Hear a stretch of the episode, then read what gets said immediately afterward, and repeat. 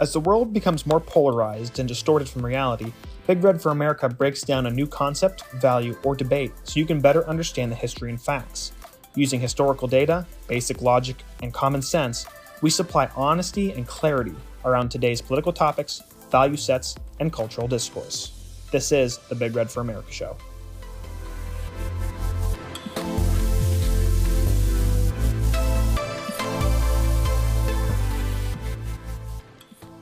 Ho, ho, ho, and merry season of severe illness and death to all of you degenerates out there. In all seriousness, Merry Christmas and a Happy New Year. I hope you all had wonderful Christmases and spent it with your wonderful, beautiful families. For me, Christmas came early this year, while our all of our Christmas presents are on flotillas that are stuck in the LA harbor waiting to be offloaded. Joe Manchin, Joe Manchin, man, our guy from West Virginia, wonderful senator, gave us an early Christmas present by killing Build Back Better. As the White House moans over Joe Manchin's move, they preach a Christmas of doom and gloom with the Omicron variant on the horizon. But that's actually not what I'm focusing on this week.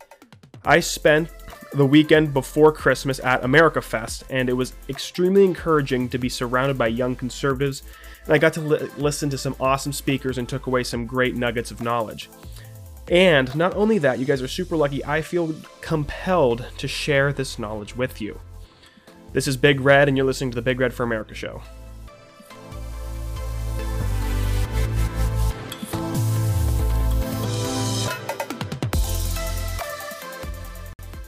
Like I said, I spent the week before Christmas at America Fest, which was here in Arizona.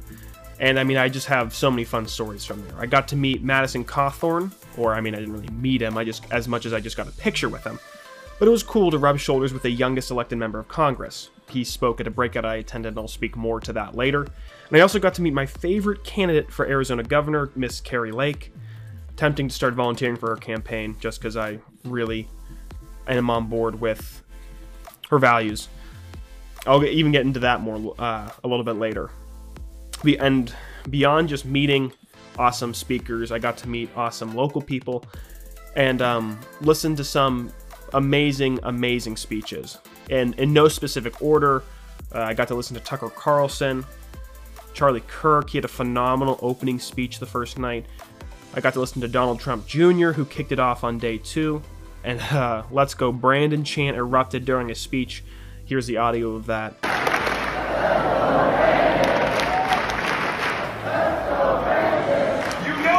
So that, that was cool to be a part of. also, Dennis Prager, who had an excellent, excellent refutation of, of common leftist lies told about America. I think he had 11 of them. He just, right off the bat, boom, boom, boom, boom, boom. Really cool to listen to, and just kind of speaking plain truths, which is always encouraging. We got to listen to many congressmen and women, like Lauren Boebert, Matt Gaetz, Marjorie Taylor Greene, Burgess Owens, Byron Donalds, and Madison Cawthorn, as I mentioned above. Also, Senator Ted Cruz was there, who had an epic wrap up Monday night. We got to listen to James Lindsay as part of a panel discussion about critical race theory, which was also awesome. Highly recommend a lot of his work. I like his book, Cynical Theories. Really gives you an understanding of critical race theory, of gender theory, of all that's in tied up in that. And like I said, that'll be a topic for a for a book review, and that's that's for sure going to be a meaty one. James O'Keefe was there with Project Veritas, and they actually did. He didn't speak, rather, he had a, a visual performance that was quite interesting to watch. It was kind of his story, the story of Project Veritas, told through brief video clips and a lot of interpretive dance. they were advertising for their Project Veritas experience, which is going to go live, I believe, last week in January. Kyle Rittenhouse even made an appearance. He strutted into the arena to a standing ovation.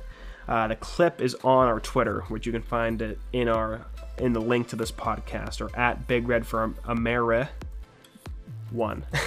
it's kind of hard to hard to say, but um, or you can look at it's also on our GETTR. So once again, link to our socials will be in the is always in the podcast description. So go check it out. You can see some cool videos, other other um, things that I have from that event. I want to. I was told I need to start plugging our social media more. So there you go. Please, if you like what we do here, do a lot of stuff on Instagram, lots of memes. You know, keep you guys keep you guys in the know, especially with the memes. So would appreciate a follow there. Uh, but it was truly a star-studded list. It was really, really awesome to listen to. Uh, I believe all the speeches are on Fox Nation, so if you're a subscriber to Fox Nation, you can catch a lot of the speeches there. Not sponsored, by the way, but just simple statement of fact. I do believe they are on they are on Fox Nation, or I'm sure they'll be on YouTube in one in one shape or form eventually. And I would highly, highly, I just encourage you to listen to a lot of them because I mean they're maybe 15, 20 minutes, but lots and lots of motivational stuff, just basic truths about America, combating leftist lies, stuff like that. It was really a real awesome experience.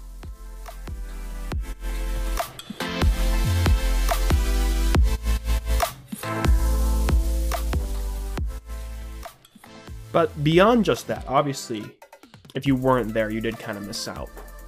But I want to give you guys kind of my takeaways from that weekend. And the first one actually comes from Tucker Carlson and it was that we have duties to those around us. He spoke the opening night of America Fest, and he spoke on our, our concentric circles of responsibility. As conservatives, we often are very hyper individualistic. We're so afraid of collectivism, we actually kind of ignore our responsibilities to those around us. And Tucker sought to remind us that, first off, those responsibilities exist and that we can't ignore them because we have kind of ignored our local responsibilities, we've actually kind of weakened our communities, and this has led to increased collectivism and an increased dependence on the federal government. And of course, this is not a new idea. Russell Kirk brought this up in his book, The Conservative Mind. He says, quote, The terrible affliction of modern society is community lost. The possibility of salvation lies in community regained. Industrialism, radical democracy, and a mistaken individualism destroyed the ancient ties which united men in common purpose church, class, guild, local rights and obligations. The whole sense of purposeful obligation which had kept all things secure in their places for many centuries. And he continues in the same paragraph quote, We need to remind ourselves regularly that centralization and standardization are not inevitable. Men have it in their power to preserve and strengthen voluntary associations, local enterprises, and local and private rights. The menace of the total state would be averted in considerable part if men would take would make up their minds that consolidation and uniformity of existence are not irresistible forces beyond the control of will and reason. Every attempt at local and voluntary effort must be encouraged. Every suggestion of further consolidation and nationalization must be resisted with intrepidity unquote. So we hear Carlson, Tucker Carlson, echoing Russell Kirk by saying that we have responsibilities. He says, first, you know, the most center circle to us is our families. Though, you know, those who we didn't really have a choice to associate with. We have a responsibility to them. You know, I have a responsibility to my wife. When we have children, I have a responsibility to them. If you have a nuclear family, you have responsibilities to those people and your extended family you know, we can't ignore those ties. When we ignore those ties and, the family breaks down, it's one of the first signs of a declining society. Which, of course, we see that the left wants to destroy. You know, the BLM until like two minutes ago had it up on their site that they hated the nuclear family, the, the Western prescribed nuclear family, I'm sorry. And they wanted to, they were looking for communal, communal raising of children. So, obviously, the progressives want to attack the family, and as conservatives, we need to recognize our responsibilities to our family. The next circle, the next concentric circle, so moving outwards, is our friends, who are the people we choose to associate with. We have responsibilities to those people, we have obligations.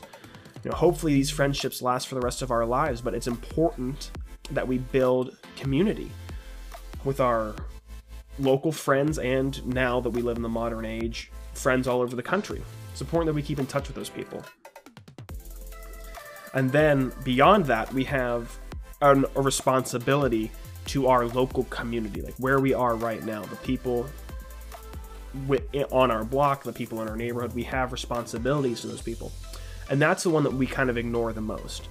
Um, we kind of, and this is not just conservatives. This is kind of the modern American feel, is that we just turn all that responsibility over to the federal government, who really has no idea of what's happening in this in our communities. You know, can people in Washington decide how to make policy in Arizona or Florida or Texas? Not really, because they don't know what it's like to live there. They don't know the challenges. They don't know what the people in those communities are going through. So it's really up to us here in our local community who know what we need to dictate and rule ourselves. We need to replace that, we need to reinvigorate the supremacy of local government, which is what the founders intended. We focus so much on being anti collectivist that we become hyper into individualistic as conservatives, and that's that's not good. That breaks down our local community and invites in a heavy, heavy state, like I said before. To combat more federalization, we will have to invest in our local communities. That means time, resources, energy, all of that will have to be invested in our local communities. And it won't necessarily be easy, and it's going to require a lot from us. But in the long run, like Kirk said, we'll be able to keep a tyrannical state away if we lo- strengthen our local and state communities. And remember, like I said before, this is the way the American government was supposed to work. All the powers that were not specifically enumerated in the Constitution belong to the states and localities, not the federal government. Just read the 10th Amendment plainly. It says, quote, "The powers not delegated to the United States by the Constitution nor prohibited by it to the states are reserved to the states respectively or to the people." So, anything not given to the federal government in the Constitution should be up to the states and to the localities. But we've really seen a flip of that in recent years. You know, we're just giving more and more power, more and more power to the federal government when we really should be reserving a lot of that to the states and to our local governments.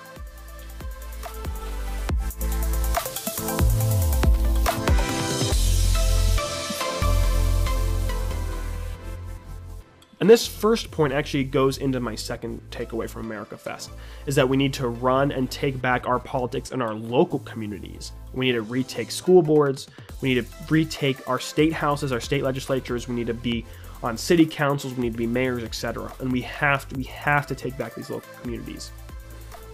This idea I actually got from a breakout ses- session that was hosted by Run Gen Z, which is an organization that seeks to aid Gen Zers to run for local office. And this is important. It's important to run for local office because that's where a lot of our battles are fought. They're fought in our local communities. One example is how we conservatives always complain about how liberal the public school system is, but where are the conservatives running for school board? We need conservatives to run for school board to get all this junk out of our schools so we, conservatives, can influence the next generation. We can see the importance of school board and school board decisions in Virginia, where an incident in Loudoun County sparked a wet red wave in Virginia, which has historically, at least recently, been a very blue purple state. So parents began protesting their critical race theory curriculum, you know, of course, which is designed to increase racial animus and push a liberal agenda. And not only that, then the school board covered up the rape of a student by a man identifying as female and then had the father of the victim arrested after he exposed the cover up. So this was happening right under the nose of the parents. But what was the what was the response? The response, at least from the Democrats, was quote, I don't think parents should be telling schools what they should teach. That was from former governor Terry McAuliffe, who was running who ran against the Republican Glenn Youngkin this year and thankfully lost. But this just goes to show it's important for conservatives to take back the school board. You know, a lot of this junk, hopefully, and a lot of this trauma, hopefully, could have been avoided had Republicans been in control of the school board, or at least conservatives been in control of school board. I wouldn't say that none of all this would have been avoided, because of course, a lot of this is being forced on school boards by state governments. Unfortunately, the, Repu- the Republicans lost control of the Virginia state legislature, state legislature um, in 2019, I believe. But it's important, so that's why it's important to also control your state legislatures. But if we want to change education, we know that our education system is just pumping out liberals. If we want to change that and get back to teaching the truth about America, teaching core conservative principles, we have to we have to retake the school boards, because then we get to decide the curriculum. We can keep those liberal forces at at bay, at, at least hopefully.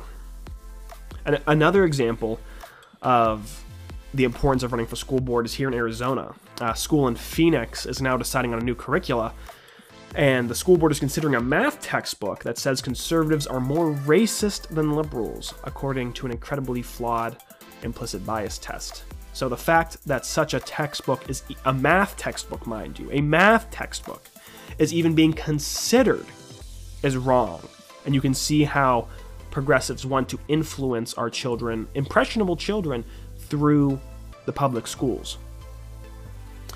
Just the fact that the school board's even toying with this textbook, I believe they should all be run out of office. But this is but we need people to run. We need people to get these people out of power.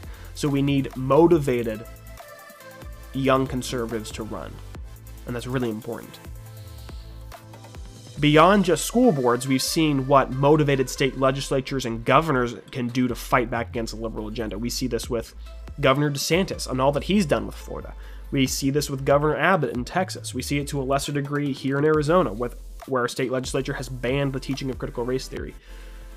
That will inevitably come down to state to your state legislature. So, and they normally and our state leg- state legislators often get ignored because you know it's not as glamorous as Congress or whatever. But they're important. It's an important job to fill. It's an important job to take seriously. And if you're if you're motivated, whatever age you are, I would recommend you know reaching out to Gen Z, trying to run, tr- winning local office because we they had young people, younger you know early 20s who had been mayor, who had been city councilmen, who had been state legislators. So it's important, important, important to run for local office.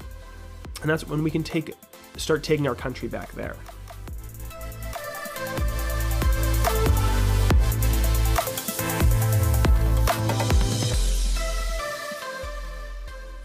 My final takeaway from America Fest was the prioritization of faith in the young conservative movement, which I found extremely encouraging. You know, it seems like the young conservative moment movement hopefully is a Christian movement. There was a lot of prayer that went on at Turning Point USA, which was comforting and encouraging. Lauren Boebert, Congresswoman Lauren Boebert, ended her speech with a prayer. There was worship on Sunday morning, and then they had a pastor speak. But why is this important? It's important because we as conservatives believe in a transcendent order that rules the universe, hence why we can't create right and wrong.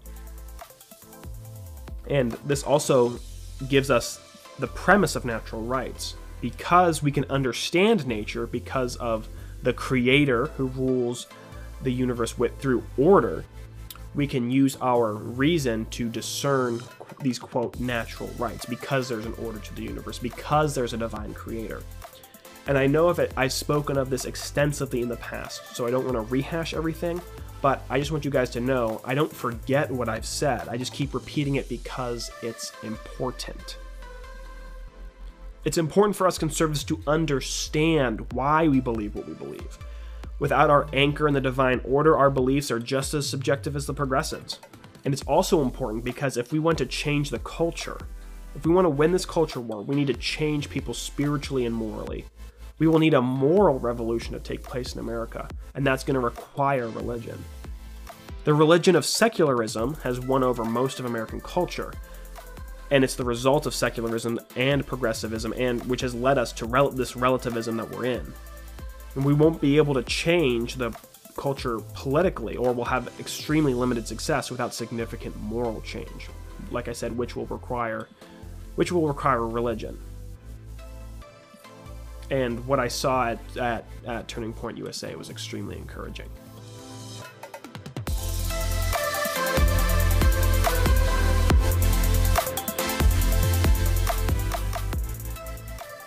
Once again, thank you all for tuning into the Big Red for America show. I hope you had a wonderful Christmas. I hope you have a safe new year, and I'll see you all next week.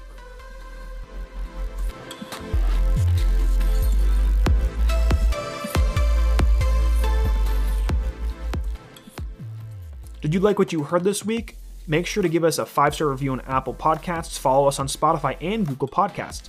You can find us on all your favorite podcast platforms from our site on Anchor FM. If you want to follow us on social media, you'll see our link down in the description. And if you really like it, make sure you share this podcast with all your friends. That's one of the best ways that you can help this podcast grow. Thank you all so much. See you next time.